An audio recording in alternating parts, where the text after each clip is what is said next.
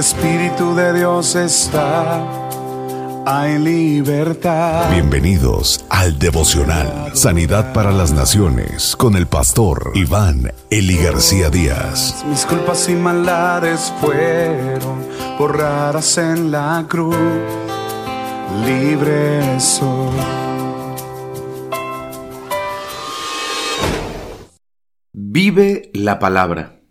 Oigamos las instrucciones y sigamos la dirección del Señor. Santiago capítulo uno, versículo diecinueve al veintisiete.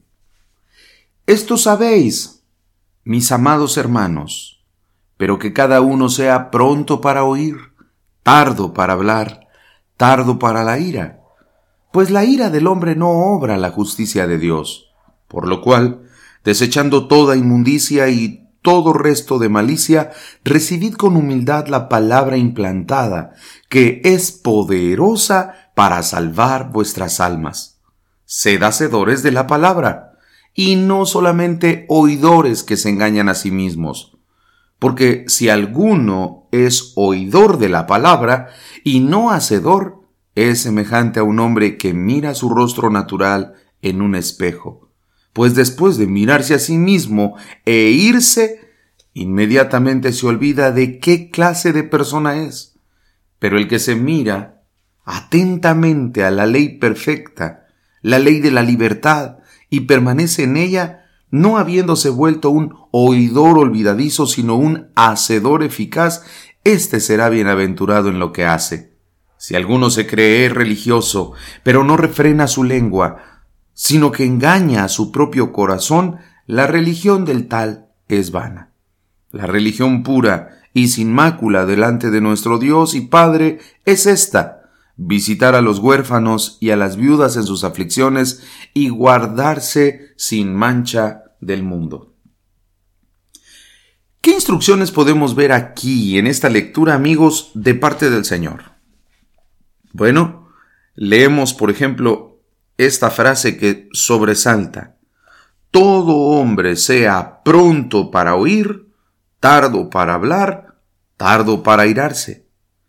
La ira humana no produce la vida justa que realmente Dios quiere que nosotros tengamos. Cuando nosotros nos molestamos, nos airamos, producimos un ambiente equívoco, nocivo. Y ahí, en medio de ese ambiente, Dios no es glorificado.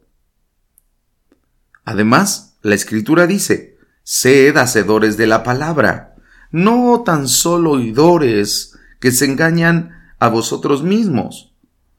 Cualquiera de nosotros que está escuchando la palabra en este preciso momento, pero no la obedece, bueno, pues somos semejantes a aquella persona que está mirando su rostro en un espejo, pero se le olvida pronto cómo es.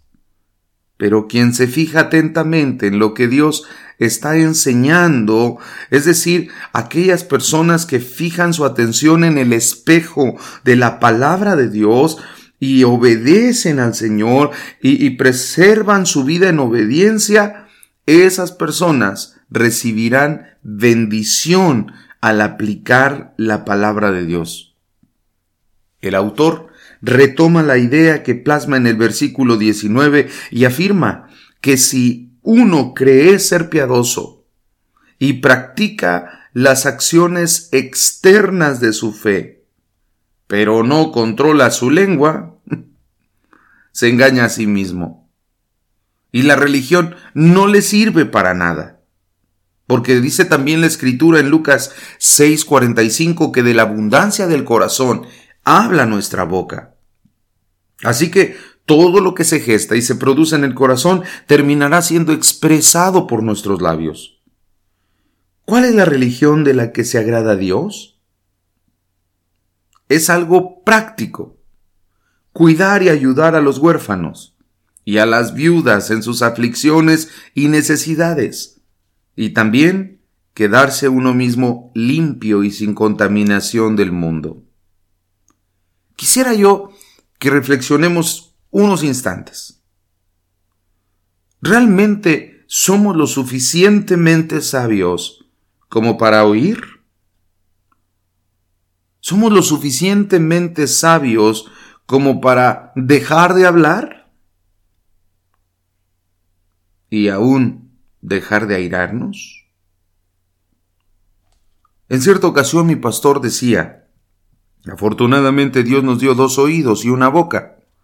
Nos dio dos oídos para oír más y una boca para hablar menos. ¿Tú qué tipo de religión profesas? ¿Una religión con acciones que honran a Dios?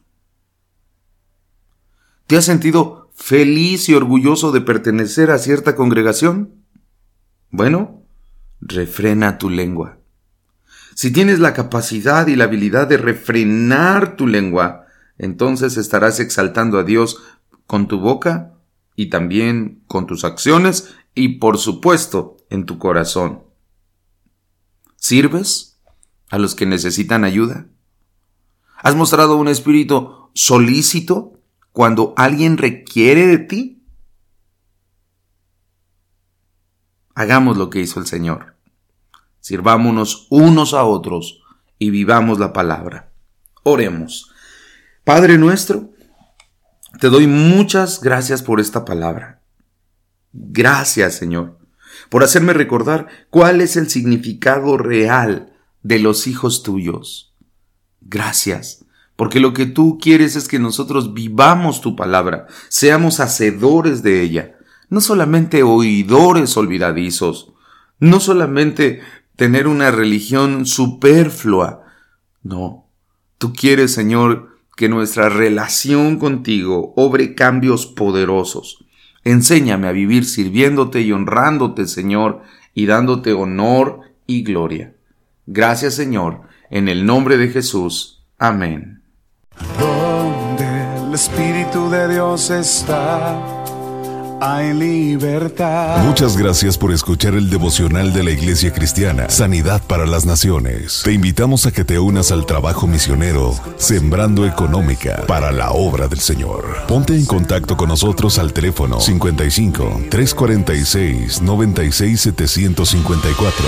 Perdonado soy, solo por tu amor, no hay más condenación.